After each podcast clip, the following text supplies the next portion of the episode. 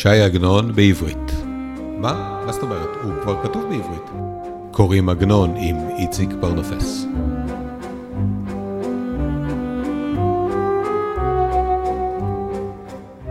הסיפור הקצר מדירה לדירה.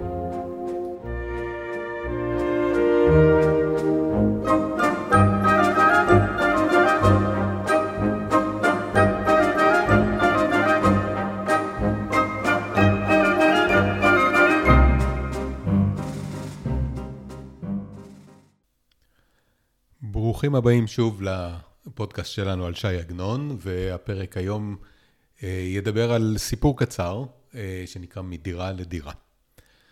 אה, דיברנו בעבר על, כיסינו ממש מספר קטן של עמודים מהרומן הכי גדול של עגנון, רומן בשם תמול שלשום. ואם אתם זוכרים, אז דיברנו על זה שהרומן הזה בנוי בעצם מארבעה ספרים שעוקבים אחרי המעברים של הגיבור מבוצ'אץ' קודם ליפו, אחרי זה מיפו לירושלים, מירושלים חזרה ליפו, ועוד פעם לירושלים. והנדנדה הזאת בין יפו לירושלים היא סוג של אה, אנלוגיה אולי להתלבטות המוסרית שיש לגיבור בין אורח החיים המודרני, הציוני, המתירני, לבין אורח החיים הגלותי והדתי. אתמול שלשום פורסם ב-1945, ושש שנים לפני כן, עגנון מפרסם סיפור קצר, שבמובן מסוים אפשר לראות אותו ככמעט ניסוי כלים למבנה הספרותי הזה. הסיפור הזה זה מדירה לדירה, והגיבור שלו עובר בעצם ממקום למקום וחוזר שוב וחוזר שוב, והמעברים האלה של הגיבור מסמנים איזושהי התחבטות אתית שלו. וההתחבטות המוסרית הזאת, שהיא בעשרה עמודים, היא הרבה יותר מתאימה לפודקאסט מאשר הרומן תמול שלשום, שבו יש מעל 400 עמודים. הסיפור מדירה לדירה מתחיל בתיאור מחלתו של המספר. מחלה שגורמת לו אחר כך לשנות בעצם את מקום מגוריו לתל אביב. בואו נקרא וננסה לזהות תוך כדי קריאה באיזה מחלה מדובר. ימות החורף עברו בלא טובה. לא נרפאתי מחולי אחד עד שנחלאתי חולי אחר. הרופא נעשה אורח קבוע אצלי. פעמיים שלוש בשבוע היה בא לבודקני, מישש את הדופק וכתב לי רפואות, החליף סממנים בסממנים ועצות בעצות. כל השעות כולן נעשו צייתניות לרופא, וכל הבית נתמלא דברים שמתרפים מהם וריחם כאחד משישים מסימני המוות. גופי תשש ושפתיי נתפצעו. גרוני נחר, ולשוני העלתה קרום, וכלי הדיבור לא נענו לי, אלא לשיעול. וכבר נתייאשתי ממני, אבל הרופא לא נתייאש. היה מוסיף סממנים על סממנים ומשנה שם מחלתי. בכל זאת, שינוי לטובה לא ראינו. בין כך לכך עברו ימות הקור. החמה התחילה משכימה בכל יום ושהתה כל יום יותר. השמיים הסבירו פנים לאדמה, והאדמה הסבירה פנים לבריות, העלתה ציצים ופרחים, עשבים וקוצים. כבשים נתגלגלו ובאו וכיסו את הארץ, ותינוקות בצבצו מכל בית ומכל צריף. זוג ציפורים בא מן השמיים, ובפיהן עלים וקשים, ניטרו מחלוני לאילן ומאילן לחלוני, צייצו ועשו להן בית. רוח חדשה נשבה בעולם, והעולם התחיל מתרפא והולך. איבריי רפו עליי ונעשו קלים ונוחים. אף הרופא רוח אחרת הייתה עמו, כליו היו קלים ואף הוא קל ושמח. בכניסתו היה אומר, ובכן, אביב בא, והיה פותח חלון ושומט מתוך כך שתיים שלוש צלוחיות של רפואות, ואם נשברו, נשברו. עדיין היה בודקני כדי לכתוב לי רפואה. אם שהוא כותב, היה כותב שם אישה ומניחו בבגדו, או משימו ברצועת שעונו שבשמאלו. לסוף כמה ימים יעץ לי לשנות את מקומי ולהחליף את האוויר, כגון לרד לתל אביב ולהתענג על אווירו של ים. עם כל הכתיבה הכבדה ועם כל הקרחצים, התיאור הזה של המחלה די משעשע. ולי לפחות נראה שהמחלה היא ממש לא מחלה פיזיולוגית, אלא היא יותר לקוחה מתחום הנפש. הרופא אמנם מתייחס אליה ברצינות, אבל הוא ממש לא מתייחס ברצינות לתרופות שהוא רושם. אם נשבר, נשבר, נרשום משהו אחר. ומשום מה, הוא מוצא גם לנכון להתעסק בשמות של נשים. אולי כל זה קשור לבדידותו של המספר, בדידות שנרמזת מול תיאור של עולם שמקיץ מהחורף לאביב, ציפורים בונות בו קיני אהבים ותינוקות מבצבצים מכל בית. בכל מקרה, הרופא ממליץ על שינוי אווירה. אולי תעבור לתל אביב, עיר ללא הפסקה. נדלג קצת ונראה איזו דירה בחר לעצמו המספר בתל אביב. אני חייב להגיד שהתיאור הזה נשמע ממש ממש עדכני. חדר זה ששכרתי לי בתל אביב, צר היה ונמוך היה וחלונותיו פונים לרחוב שעוברים ושבים מצויים שם וחנויות הרבה שם. של מוכרי גזוז ושל מוכרי גלידה. עוד צרה אחת הייתה שם, זו תחנת אוטובוסים שהומייה כל היום ואינה נחה בלילה. מחמש שעות בבוקר ועד אחר חצות לילה אוטובוסים יוצאים ונכנסים, ועמהם כל מיני כלי רכב של מהלכי שתיים ומהלכי ארבע. נפסק כל המונם וננעלו סוכות הגזוז, בת קול מפוצצת והולכת מתוך כותלי חדרי, כיורה של נחושת שזרקו באבן, שאפילו האבן פורסת ממנה כותלי היורה מפוצצים והולכים. פעמים הרבה ננערתי משנתי לכל שכשוך כוסות וגלגול גלגלים, כאילו כל מוכרי גזוז שברחוב נתכנסו בתוך כותלי ביתי ומוזגים כוס לשותים, וכאילו כל האוטובוסים מקרטעים על, על גג הבית. או אפשר לא בת קול הייתה, אלא קול ממש של אוטובוסים ושל מנקי הרחובות שעושים את עבודתם בלילה בשעה שבני אדם ישנים. ולעניין מזיגת כוסות, שכן חזר מהאספה ופתח לו ברז לשטוף את ראשו בצוננים, ונדמה לי שמוזגי גזוז מוזגים את הכוסות. מתוך כך עברו לילות שלי בלא שינה ובקרים שלי בלא חלום. וויתרתי על השינה וביקשתי לשכב ער, באו מוכרי דגים שבעיר והכריזו על סחורתם, ובאה החמה וליהתה את חדרי כגהנום.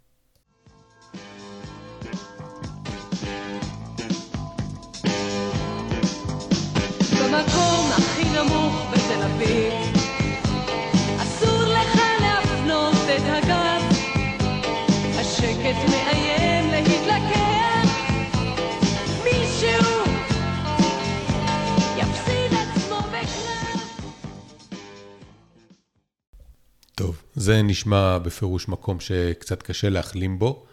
יש בו רעשים וריחות ושכנים שמפריעים ואי אפשר לישון. ונוסף על כל זה יש גם תינוק רעשן ומציק במיוחד. ישבתי במקום שישבתי עד שבאה צרה חדשה. צרה זו מהי? תינוק היה לו לבעל הבית, שכל מיני מחושים נתלקטו בו בגופו החלוש. עד שלא באתי לכאן היה דר אצל זקנתו, משבאתי לכאן נטלתו עמו לביתה. אם מפני געגועים שהיו לה על בנה, ומפני ששכר חדרי הספיק לה כדי לפרנס את התינוק, איני יודע אם טוב היה לו אצל זקנתו יותר, אצל אמו לא היה טוב לו. עסקנית הייתה, מטפלת בצורכי ציבור הייתה, ולא הספיקה לה שעתה לטפל בבנה. הייתה מוציאתו כל יום שחרית לחוץ, ונותנת בידו עגבנית או כאח, ונושקתו על פיו ואומרת לו את שיעשה ואת שלא יעשה, והולכת לה. ואביו, אף הוא היה עסוק קצת בחיפוש פרנסה, ולא היה פנוי כל צורכו. היה התינוק רבוץ לו על אסקופת הבית, ומלחך עפר וקולף סיד מן הקיר ואוכל. וכי לא נתנה לו אמו מזונותיו, אלא דרכו של אדם לבקש מה שאין לו, ואין דרכו להסתפק במה שיש לו. וכל אימת שהייתי עובר עליו, היה פושט את זרועותיו הצנומות, ונתלה בי, ולא היה מניחני עד שנטלתיו על זרועותיי ונענתיו אילך ואילך. מה ראה להימשך אחריי, והלא אני לא נמשכתי אחריו. נוהג אני בתינוקות כדרך שאני נוהג בהוריהם. אם אני אוהבם, אני מתקרב אצלם, אינני אוהבם, אני מתרחק מהם. שקרים הרבה בדו הבריות מליבם, ואין אני מנוקה מהם, אבל בדבר זה יכולתי להשתבח, לגבי תינוקות איני משקר. כל זה לעניין יום, וקשה ממנו הלילה. משעה שמשכיבים את התינוק ועד שעה שמקימים אותו, הוא גואה ובוכה ואינו מפסיק אלא לגניחה. אינו בוכה ואינו גונח, הרי זה קשה ביותר, שנדמה כאילו מת חס ושלום. אומר אני לי, עמוד ועקם את אבי ואמו, איני מספיק לעמוד עד שנשמע קול בכייה או קול גניחה. כשאר כל אדם, איני אוהב לא בכיות ולא גניחות, אלא כאן חביבות עליי בכיותיו וגניחותיו של תינוק, מכל כלי שיר שבעולם, שאני יודע שהוא חי. שווה להתעכב כאן על מילה מיוחדת שנמצאת בסיפור הזה בשימוש רב, המילה אסקופה. אנחנו בדרך כלל משתמשים בחלק מהביטוי אסקופה נדרסת, שהמשמעות שלה היא אדם מושפל וכנוע, כשבאופן מילולי אה, אסקופה נדרסת זה מפתן הבית שכולם דורכים עליו בדרכם פנימה והחוצה. המילה אסקופה בעצמה היא מילה מהמשנה ומהתלמוד, ושם היא מציינת אה, באמת מפתן או סף, ובמיוחד פס צר שמבדיל בין רשות היחיד לרשות הרבים. והתינוק הזה, משום מה, נמצא תמיד על סף הדלת, בין תחום היחיד לבין הרחוב או רשות הרבים. ובהמשך הסיפור אנחנו נחזור ונחשוב למה הדבר קשור. חוץ מזה, יש לתינוק הזה הרגל משונה ומעצבן לדחוף אצבעות לעיניים של המספר. אבל אם נחשוב שנייה על העיניים כראי לנפש, נבין שהתינוק הזה אולי ממש מנסה לנגוע בנפשו של המספר. לא יודע, נראה לאן זה מוביל. בקיצור, תינוק זה היה כרוך אחריי. אפשר משום שאביו ואימו לא טיפלו בו והיה מתאבל לחברת בני אדם, או אפשר שנמשך ליבו אחריי משום שהייתי מנענעו. בין כך ובין כך לא היה מניחני לעבור על אסקופת הבית, אלא אם כן הייתי נוטלו על זרועותיי. נטלתיו על זרועותיי היה פושט את אצבעותיו בעיניי ומחייך. כל היום לא נראה שחוק על פיו, חוץ בשעה זו שנועץ ציפורניו בעיניי.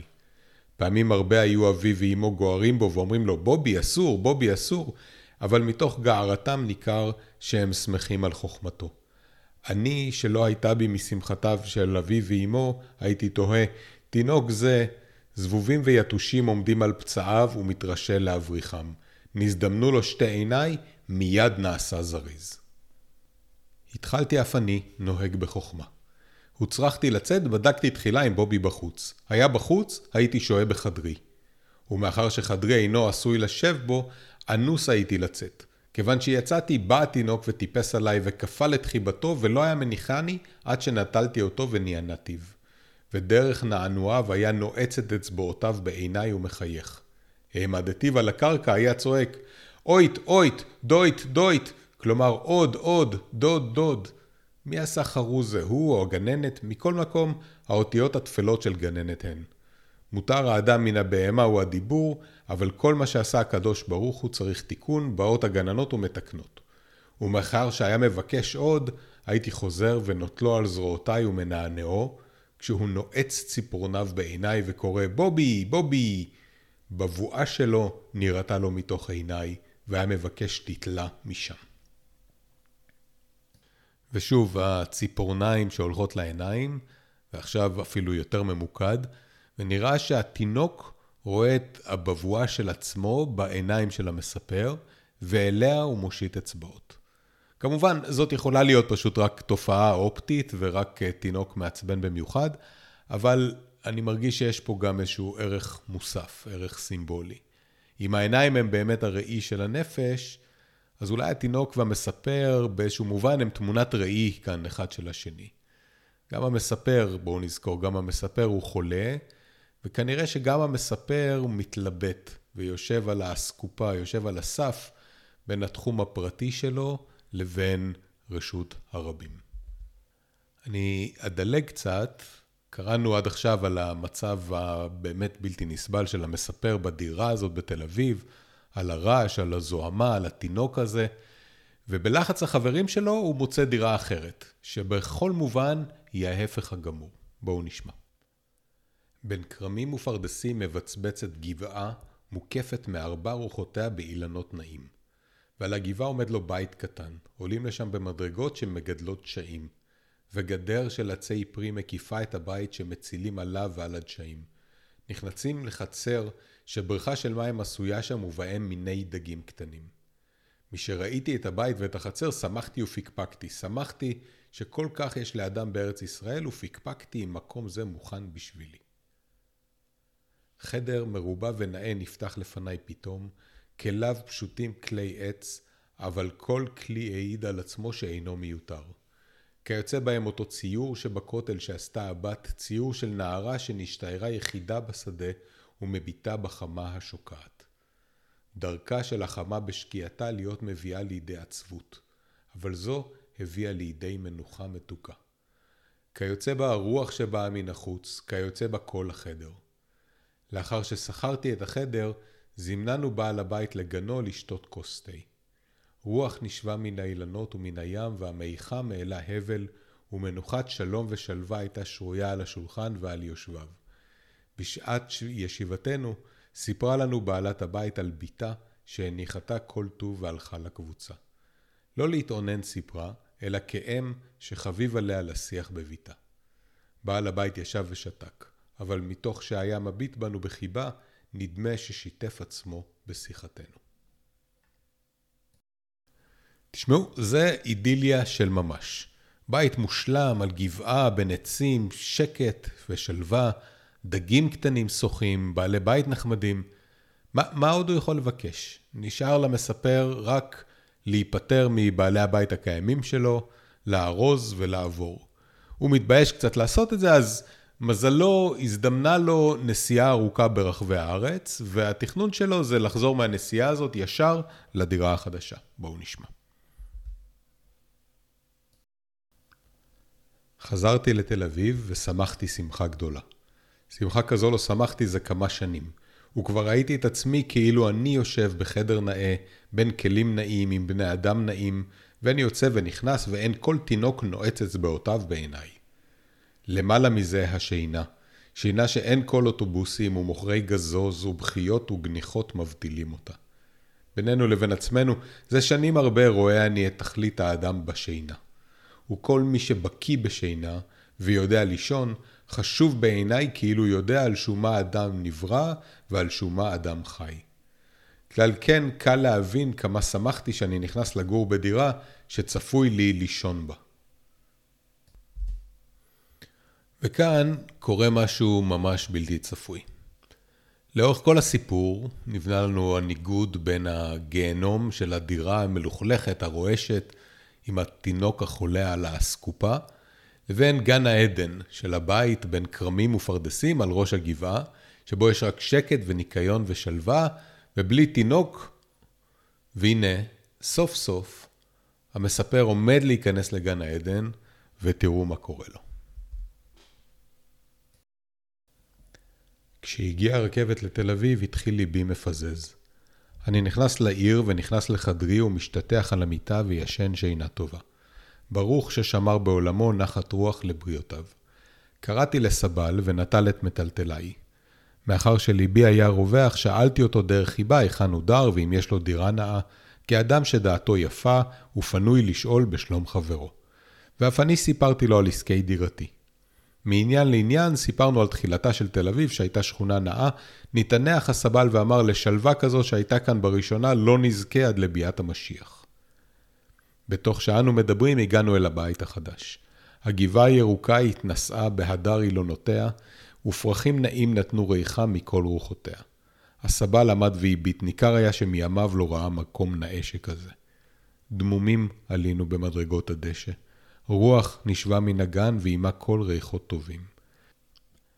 ציפוריות טסו למעלה, ולמטה מהן שוטטו הדגים בבריכה, ועשו קניגיה עם צלליהן של ציפוריות. יצא בעל הבית וקיבלני בסבר פנים יפות, ואמר לסבא להעלה את המטלטלין. נפל, נפל בי ליבי פתאום, ואיבדתי על אסקופת הבית. נקייה וצחה עמדה האסקופה, וצללי פרחים השתעשעו עליה. אבל אותו תינוק לא ישב שם ולא קפץ עליי ולא נתלה בי ולא פשט את ידיו כנגדי. דמומים נעו צלילי הפרחים על האסקופה, וכל תינוק לא היה שם.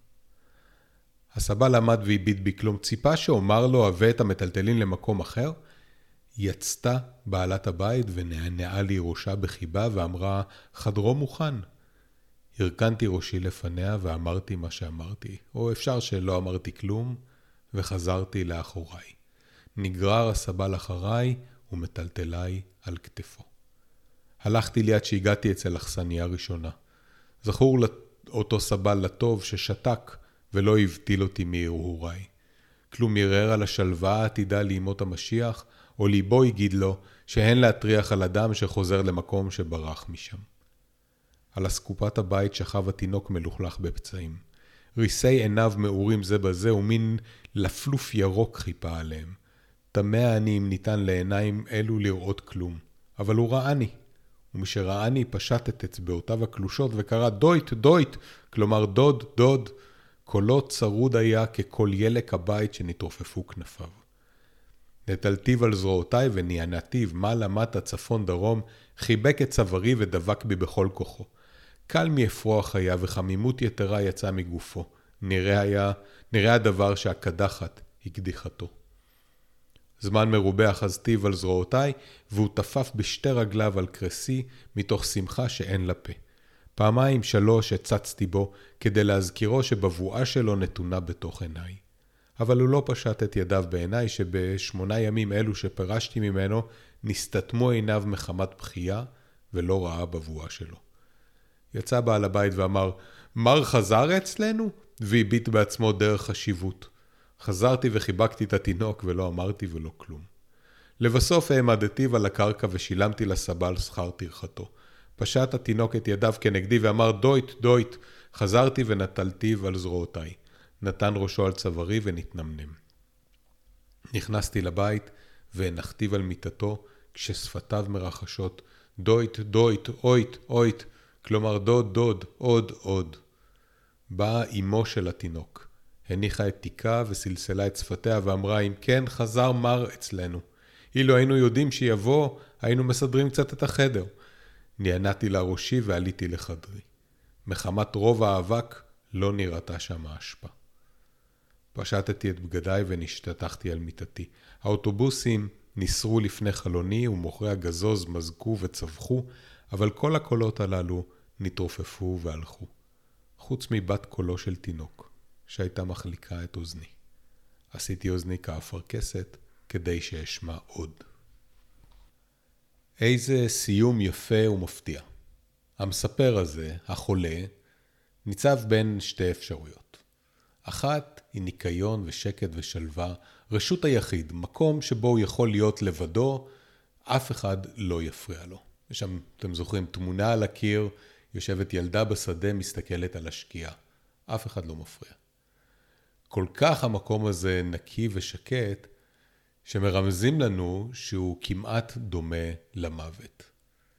אני מצטט, אותו תינוק לא ישב שם ולא קפץ עליי ולא נתלה בי ולא פשט את ידיו כנגדי, דמומים נעו צללי הפרחים על האסקופה, וכל תינוק לא היה שם. הפרחים האלה, או אפילו הצל של הפרחים האלה, בעצם מזכירים בית קברות. והרושם הזה מתחזק מהאמרה, כלום הרהר על השלווה העתידה לימות המשיח. השלווה הזאת שבעצם מגיעה רק בתחיית המתים ובסוף העולם. האפשרות השנייה שעומדת בפני המחבר היא לאמץ את החיים על כל הרעש ועל כל הבלגן ועל כל הכאב והחולי והזוהמה שלהם. תזכרו, הוא אומר על החדר שלו, מחמת רוב האבק לא נראתה שם האשפה. שזה תיאור שממש מתאים לחדרים של teenagers רבים. אבל הסופר בוחר בחיים. ובאופן כל כך לא אופייני לעגנון, הבחירה הזאת שלו היא אפילו סוג של happy end. האוטובוסים ניסרו לפני חלוני ומוכרי הגזוז מזגו וצווחו, אבל כל הקולות הללו נתרופפו והלכו. חוץ מבת קולו של תינוק שהייתה מחליקה את אוזני. עשיתי את אוזני כאפרכסת כדי שאשמע עוד. ואני חושב שכאן עגנון אומר לנו שזו הבחירה שלו. שהוא בחר בחיים והוא בחר באהבה.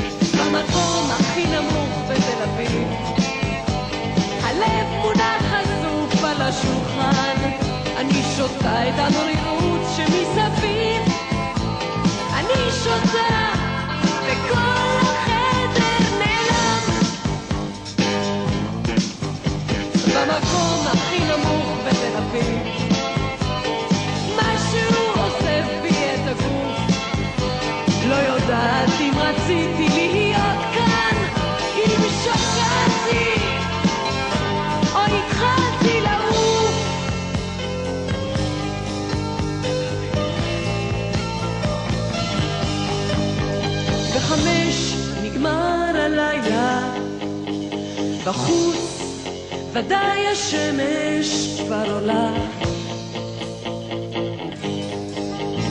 ואני איתך הלילה, כי נגמרו